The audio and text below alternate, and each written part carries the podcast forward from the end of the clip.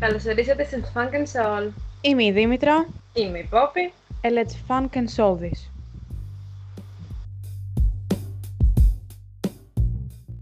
Χαίρετε! Χαίρετε! Είμαστε και πάλι μαζί σας, αγαπητοί μας ακροατές. Εγώ προσωπικά δεν μπορώ να πιστέψω ότι είμαστε ήδη στο τέταρτο επεισόδιο, δηλαδή και έχουμε κλείσει μήνα. Wow. Κλείσαμε μήνα, ναι. Πάμε δυνατά. Ε, σας ευχαριστούμε που μας έχετε ακούσει αυτό το μήνα. Αν όμως δεν μας έχετε ακούσει ή μας ακούτε για πρώτη φορά, το link για τις πλατφόρμες που μπορείτε να μας ακούσετε βρίσκεται στο bio του Instagram μας. Τώρα, στα σημερινά μας, θα μιλήσουμε για τη σειρά το στέμα του Netflix. Για όσους δεν ξέρουν, πρόκειται για μια ιστορική σειρά, βιογραφία, που αφορά τη βασιλική οικογένεια της Αγγλίας. Συγκεκριμένα, η πλοκή της σειράς, η ιστορία ουσιαστικά, ξεκινάει με την νεαρή πριγκίψα Ελισάβετ να παντρεύεται τον Δούκα Φίλιππο. Ε, τώρα πρέπει να πούμε το ότι μπορεί κάποιοι να θεωρήσουν το ότι ίσως κάνουμε κάποια spoil, αλλά δεν, μπορώ, δεν μπορούμε να το θεωρήσουμε spoil πιστεύω, γιατί είναι ιστορικά γεγονότα. Με τη Δήμητρα είπαμε να σχολιάσουμε την τέταρτη σεζόν του θέματος που βγήκε τώρα πρόσφατα στο Netflix, καθώς ε, και να πούμε τι σας περιμένουμε από την πέμπτη σεζόν. Αλλά πρωτού φτάσουμε σε αυτό το σημείο, ε, θεωρήσαμε σωστό να σας κάνουμε έτσι λίγο μια περίληψη τι γίνεται στις υπόλοιπες τρεις ε, σεζόν. Στην πρώτη σεζόν λοιπόν, ας ξεκινήσουμε, αναφερόμαστε, όπως είπε και η Δήμητρα πριν, στο γάμο της Βασίλισσας Ελισάβετ με τον πρίγκιπα Φίλιππο το 1947, καθώς ε, βλέπουμε και την κατηφόρα που πήρε ο αραβώνας της πριγκίπισσας Μάργαρετ, αδερφή της Βασίλισσας Ελισάβετ, με τον αρχηγό της αεροπορίας Πίτερ Τάουνσεν το 1955. Και ένα επίσης πολύ σημαντικό γεγονός που βλέπουμε στην πρώτη σεζόν είναι η παρέτηση του Winston, Winston Churchill. Στη δεύτερη σεζόν, η οποία βρίσκεται περίοδο 1956 με 1964, έχουμε το δεύτερο πόλεμο μεταξύ Αραβίας και Ισραήλ, που ονομάστηκε η λεγόμενη κρίση του Σουέζ, Έχουμε τη συνταξιοδότηση του τρίτου πρωθυπουργού της χώρας, ενώ βρισκόταν ε, η βασίλισσα στο θρόνο της του Χάρολντ Μακμίλαν το 1963, καθώς έχουμε και τη γέννηση του πρίγκιπα Άντριου και Έντουαρντ. Στη συνέχεια, μια πολύ σημαντική σκηνή που μας δείχνει αυτή η σεζόν είναι η συνάντηση της βασίλισσας με τον Τζον Εφ Κέννεντι. Πέρα ότι γνωρίζει τον πρόεδρο των ΗΠΑ, η Βασίλισσα γνωρίζει και τη γυναίκα του, την Τζάκη Κέννεντι, ε, με την οποία συζητάει, μιλάνε. Ε, το επεισόδιο μας δείχνει και τη δολοφονία, όχι ακριβώς τη δολοφονία, αλλά μας δείχνει πώς αντιδράει η Βασίλισσα ναι. στη δολοφονία του. Και επίσης χτυπήσανε κάποιο συμβολικό, ε, μια συμβολική καμπάνα νομίζω, η οποία ήταν μόνο για μέλη της βασιλικής οικογένειας και ήταν πολύ ξαφνικό να την χτυπήσουν για έναν πρόεδρο των ΗΠΑ. Και το έκανε αυτό. Δεν αυτό, να σου πω την αλήθεια. Το θυμάμαι, είναι το highlight με εμένα. Ε, και να συνεχίσουμε στην τρίτη σεζόν, η οποία λαμβάνει χώρα το 1964 με το 1977. Και σε αυτή τη σεζόν έχουμε την εκλογή του Χάρολντ Βίλσον για πρωθυπουργό, καθώς ε, και μαθαίνουμε το ότι ένας από τους πιο, πιο, πιο πιστούς φίλους της βασίλισσας, ε, ο Άντωνι Μπλάντ, ήταν ε, κατάσκοπος της Σοβιετικής Ένωσης. Επίσης έχουμε μια από τις μεγαλύτερες καταστροφές που έχει ζήσει η Μεγάλη Βρετανία, την κατολίσθηση του ανθρακοριχείου στη, στην Ουαλία και πιο συγκεκριμένα στο Άμπερφαν. Ήταν πραγματικά ένα επεισόδιο στο οποίο νομίζω συγκλονιστήκαμε όλοι γιατί πέρα ότι δείχνει τον τρόπο με τον οποίο έγινε η κατολίσθηση, ε, την ταχύτητα της κυβέρνησης να ναι, ναι. βοηθήσει, ε, αυτό που έγινε και δεν έχει ξαναγίνει είναι το ότι η Ελισάβετ επισκέφτηκε το σημείο που ποτέ δεν πηγαίνει. Δηλαδή, το στέμα λένε ότι δεν πηγαίνει ποτέ σε σημεία τραγωδίας ή καταστροφή. Να. Και πήγε, επισκέφτηκε, μίλησε με τους ντόπιους. Πολύ καλό επεισόδιο. Ήτανε, όντως. Ε, στη συνέχεια γνωρίζουμε την πριγκίπισσα Λίκη της Ελλάδας, που ήταν η μητέρα του Φίλιππου.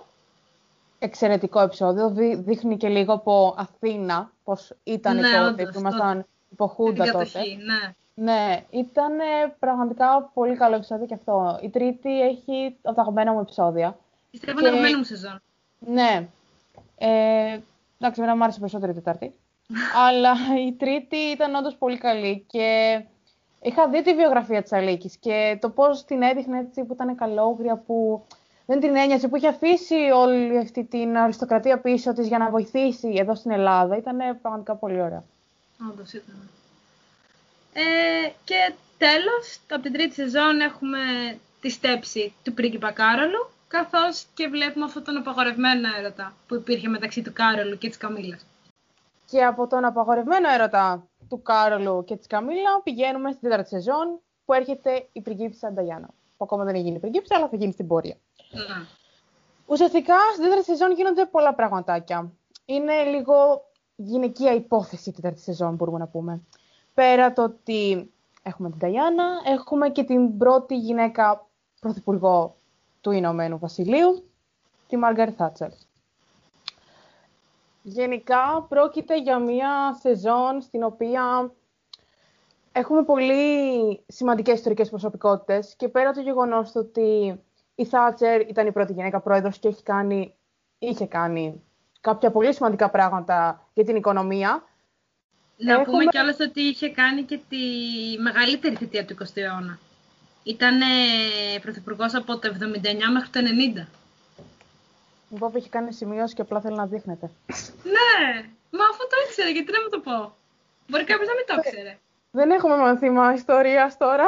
Συγγνώμη. Σχετικά με την Ταϊάννα, να πω ότι ήταν ένας χαρακτήρας που εγώ προσωπικά περίμενα πολύ να δω. Ε, βασικά περίμενα πολύ να δω την ηθοποιό να κάνει Ταϊάννα, γιατί πρόκειται για δύσκολο χαρακτήρα για μένα.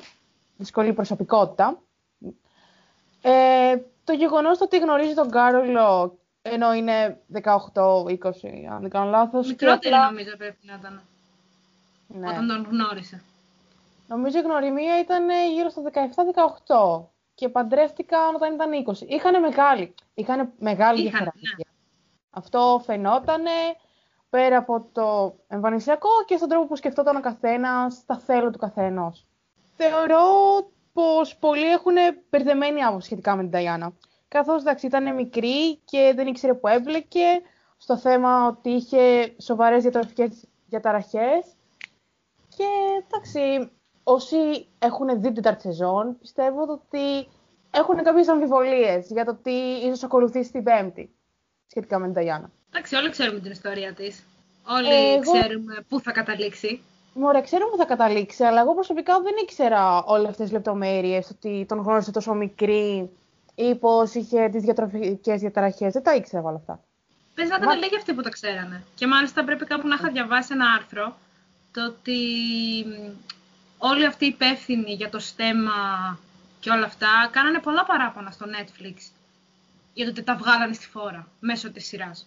Εγώ έχω διαβάσει πως η γη της, ο Βίλιαμ και ο Χάρη, δώσανε το δικαίωμα να προβληθούν όλα αυτά, γιατί θέλανε να δείξουν το τι περνούσε η, η μάνα. ναι, εννοείται αυτό, αλλά οι υπόλοιποι δεν νομίζω να το θέλαν αυτό. Κοίτα, από ό,τι δείχνει και στην τέταρτη σεζόν, η Ελισάβετ και βασικά όλοι δεν θέλανε να χωρίσουν. Δεν θέλανε με τίποτα να χωρίσουν. Ήταν πραγματικά. Όχι, βέβαια. Δεν ξέρω. Γενικότερα είναι αυτό που σου είπα, ότι έχω πολύ μπερδεμένη άποψη σχετικά με το την Ταϊάννα, γιατί αυτή η πλευρά που βλέπουμε είναι μια Ταϊάννα πολύ ευάλωτη. Την ένοιαζαν mm. μόνο οι γη τη, δηλαδή στο πρώτο κομμάτι, στο πρώτο επεισόδιο της τέταρτης σεζόν, ρε παιδί μου. Μετά τη δείχνει πιο μεγάλη, προσπαθεί να κάνει πράγματα να ευχαριστήσει τον Κάρολο, δεν ευχαριστείται με τίποτα αυτό, εντελώ τίποτα. Ήταν διαφορετικοί ε, χαρακτήρες. Ωραία. Από τη στιγμή που ήταν διαφορετικοί χαρακτήρες, γιατί παντρευτήκανε. Δηλαδή, ε, εμένα αυτό να βρεις. Όχι, ρε, εσύ, γιατί το συζήταγα γενικά και με άλλους που έχουν δει τη σειρά. Πως τον παντρεύτηκε γιατί. Ήρθε ο πρίγκιπας με το άσπρο άλογο και αυτή απλά ήταν 20 και. Α, δεν γίνεται τώρα. Δηλαδή δεν ήξερε που έμπλεκε καθόλου. Αφού μας έδειχνε πως η γιαγιά της ήταν μέσα στην οικογένεια, ότι τους υπηρετούσε. Δηλαδή δεν ήξερε καθόλου που έμπλεκε. Ήξερε, ήξερε. Εγώ μαζί σου αυτό. Δηλαδή, άμα ήθελε να το σταματήσει και με θέλει να φύγει, ε, θα έπρεπε. Αλλά πιστεύω είναι πολύ μπερδεμένα εκεί πέρα. Παίζουν άλλα χαρτιά, να το πω. Σίγουρα, και άλλο είναι ο τρόπος που σκέφτονται και πράττουν. Σίγουρα, άλλα χαρτιά, άλλα πρωτόκολλα, σίγουρα όλο αυτό. Εμένα Αλλά... τα συναισθήματά μου για την Ταϊάννα είναι πολύ μπερδεμένα. Δεν ξέρω, υπάρχουν δηλαδή στη σειρά περισσότερο που το είδα. Γιατί ναι. εντάξει, πάνω κάτω ήξερα ρε παιδί μου την ιστορία της, αλλά δεν ε, είχα διαβάσει πολλά πράγματα. Ε, από τη σειρά δεν ξέρω, δηλαδή ήταν στιγμές και σκηνές που τη συμπαθούσα και όλα αυτά, αλλά Νομίζω όλοι ξέραμε πάνω κάτω, αλλά δεν ξέραμε τα πολύ πιο νωρίς του γάμου τι γινότανε. Ε, και εντάξει, υπήρχαν σκηνές που έλεγα ρε παιδί μου ότι με το δίκιο της ήταν αγαπητή από τον κόσμο. Αλλά από την άλλη υπήρχαν και σκηνές που ήμουν σε φάση. Ναι, OK. Okay. Μη μας κουράζεις άλλο. Ναι, καταλαβαίνω. Αλλά εντάξει, ήταν μια νέα κοπέλα που απλά έτυχε να τη δει από μια καλή οικογένεια που την είδε, πέρασε τα τεστ, πέρασε κάποια τεστ την Νταϊάνα για να τη δεχτεί και η οικογένεια και μετά απλά εκείνο συζήτησε να παντρευτούν. Και ήταν όλοι σε φάση, εντάξει, αν υπάρχει για την Ταϊάννα πρίγκιπα, υπάρχει για τον καθένα. Για την κάθε μία, τι να πω. Καλά, εντάξει, δεν, δεν έχω να σχολιάσει κάτι σε αυτό. Δεν βρίσκω το λόγο να είναι αγαπητή από τον κόσμο, αν δεν έχει κάνει κάποια πράγματα. Δηλαδή, στη σειρά δεν μας δείχνει να έχει κάνει φιλανθρωπίες, τίποτα τέτοιο. Δείχνει μια άσχετη, εμένα άσχετη με εμφανίζεται, που απλά είναι φιγούρα. Μα γι' αυτό ήταν αγαπητή από τον κόσμο. Γιατί είναι σαν να σου λένε ότι από τον ε, φυσιολογικό κόσμο παίρνεις ένα άτομο και το βάζεις μέσα στο παλάτι. Δηλαδή θα μπορούσα να ήμουν εγώ, θα μπορούσα να ήταν η κοπέλα απέναντι. Γι' αυτό ήταν αγαπητή, γιατί είναι μια συνηθισμένη γυναίκα. Άρα δεν ήταν αγαπητή για κάποια πράγματα που έκανε, που νομίζω έχει Σίγουρα κάνει έκανε πράγματα. Έχει κάνει πράγματα, ναι. Ακόμα δεν τα έχουμε δει, νομίζω ότι θα ακολουθήσουν στην πέμπτη. Στην πέμπτη σεζόν θα το δείξει. Ναι. Αλλά τώρα δηλαδή που, είχανε, που μας δείχνει στην τέταρτη σεζόν που πηγαίνουν Αυστραλία και δείχνει ξαφνικά τόσο αγάπη που δεν έκανε κάτι. Ενώ... Όχι, στη, στην Αυστραλία που πήγανε στην περιοδία, Ναι. που τη δείχνει στην τέταρτη σεζόν, στην αρχή ήταν Χάλι. Χάλια. Ε, μετά που κάπως ε, μίλησανε με τον Κάρολο και κάπως το βρήκανε και δέθηκε το ζευγάρι, ήταν μια από τις στιγμές που ήταν δεμένο το ζευγάρι. Ναι. Ο, ε, όλη Τότε τη σεζόν... δείχτηκε. Ναι, sorry, σε όλη τη σεζόν, σε ένα επεισόδιο τα βρήκανε και μετά τα ξαναχαλάσανε, δηλαδή έλεος. Εντάξει, δεν Καμία μπορείς να επικοινωνία. δείξεις, σε μια σεζόν δεν μπορείς να δείξεις ε, ό,τι έχει γίνει στην πραγματικότητα. Θα δείξεις ε, συγκεκριμένα πράγματα, πιο σημαντικά. Καλά, σίγουρα. Αλλά αυτό που εγώ δεν καταλάβαινα ήταν γιατί ο Κάρολος συνέχιζε να είναι κολλημένος, γιατί μιλάμε για κόλλημα, με την Καμίλα, η οποία η Καμίλα έχει κάνει τη ζωή της, είχε τον άντρα της, τα παιδιά της. Να σου πω κάτι, δεν έφταιγε μόνο ο Κάρολος. Εγώ Όχι, δεν πιστεύω φταίνε ότι και δύο. έφταιγε. Α, μπράβο, να. Δεν φταίει ποτέ ένας σε τίποτα. Προφανώς ε, και οι δύο φταίνε. Τώρα εντάξει, δεν, δεν ξέρω ούτε γιατί δεν είναι τόσο κολλημένος. Είναι αυτό που λέμε το ότι όσο φτύνει ο άλλος, τόσο κολλάς. Δεν υπήρξε κάποιο φτύσιμο εισαγωγικά, γιατί και ο ένας και ο άλλος ήταν συνέχεια μαζί. Εδώ μας δείχνει το ότι μένανε, ε, η Νταϊάννα και ο Κάρολος μέναν σε διαφορετικά κάστρα. Ναι. Δηλαδή, Εντάξει, ναι, όταν όμως η Καμίλα γυρνάει και λέει στον Κάρολο, ξέρω εγώ, ξέχασέ με και πήγαινε παντρέψου την, ε, την Ταϊάννα. εκεί χάσαμε κάθε λογική, γιατί του λέει πήγαινε παντρέψου αυτή που ενέκρινε η Που πρέ- οικογένεια, Ναι, εισαγωγικά, και μετά όμως βρήκε τον τρόπο της και ξαναχώθηκε, ναι, εισαγωγικά, ναι. πάλι. Εντάξει, δεν, δεν μπορεί να βγάλεις άκρη με αυτό. Και δεν θα βγάλουμε εμείς τώρα την άκρη, εδώ δεν την έχουν βγάλει άλλοι κι άλλοι. Σωστά και αυτό. Ε, τέλος πάντων, για να τελειώνουμε με την τέταρτη σεζόν και να πούμε και έτσι λιγάκι τι ίσως περιμένουμε να, ή τι θέλουμε να δούμε από την πέμπτη σεζόν. Ε, στην πέμπτη σεζόν, εντάξει, λογικά θα πούμε 21ο αιώνα, αφού η τέταρτη σεζόν τελειώνει τη δεκαετία του 90. Σιγά σιγά θα αρχίζουμε να μπαίνουμε στο 2000. Ε, εγώ δεν ξέρω να σου πω την αλήθεια τι περιμένω πολύ να δω. Δηλαδή, εντάξει, ξέρουμε θα μπουν καινούργιοι ηθοποιοί, Ναι. αφού κάθε δύο σεζόν αλλάζουν τους ηθοποιούς.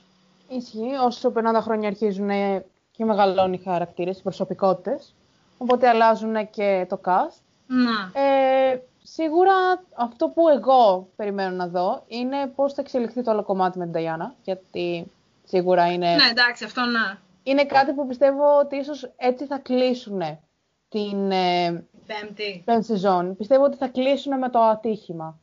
Γ- Ναι, spoiler για όσους δεν ξέρουν η Νταϊάννα πεθαίνει σε ατύχημα, να το σημειωθεί αυτό. Ε, δεν ξέρω, εγώ θέλω πολύ να δω αυτό για το ατύχημα, γιατί όσες ταινίες έχουν υπάρξει με την Νταϊάννα, όλες τελειώνουν εκεί και οπότε δεν ξέρεις τι γίνεται μετά. Οπότε ουσιαστικά γιατί υπάρχει, θα υπάρξει η πέμπτη, θα υπάρξει και μετά η έκτη, που στην Γιατί έκτη θα θα είναι, τελειώσει. τελευτα... ναι, θα είναι τελευταία σεζόν. Ε, ίσως την έκτη δούμε το μετά. Δηλαδή, ίσως την έκτη δούμε την Καμίλα και τον Κάρολο επιτέλους να παντρεύονται τα λοιπά. Ναι. Αλλά τώρα σχετικά με την πέμπτη, κοίτα, πέρα το, το κομμάτι της Νταϊάνας που νομίζω ίσως επικεντρωθεί αρκετά αυτή τη σεζόν. Παραπάνω την Νταϊάννα γιατί γνωρίζει και το γιατρό που είχε σχέση. Να. Και μετά ποιον άλλο γνωρίζει; Δεν θυμάμαι θυμάμαι τώρα να σου πω την αλήθεια. Ναι, ούτε εγώ. Δεν το έχουμε καλά με την ιστορία. Αλλά σίγουρα εντάξει, τώρα που μπαίνουμε και πιο κοντά αυτό στη δικιά μας χρονολογία, βλέπουμε και ίσως πώς η Ελισάβετ αλλάζει. Γιατί εγώ βλέπω μια αλλαγή. Δηλαδή από, από δεκαετία σε δεκαετία, από 20 ετία σε 20 ετία, έχει υπάρξει μια αλλαγή στο χαρακτήρα της. Εντάξει, λογικό το βρίσκω αυτό. Δεν γίνεται να είμαι ίδια.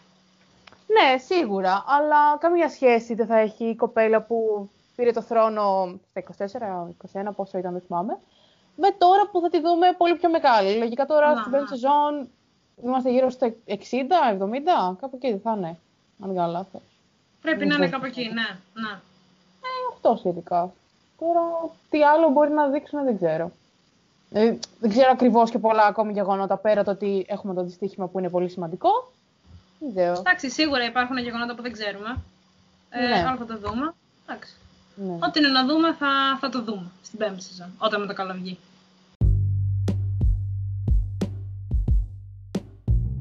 Αυτά για σήμερα. Ευχαριστούμε που μας ακούσατε. Αν μας άκουσε κάποιος δηλαδή. Τα λέμε την επόμενη Παρασκευή. Γεια σας!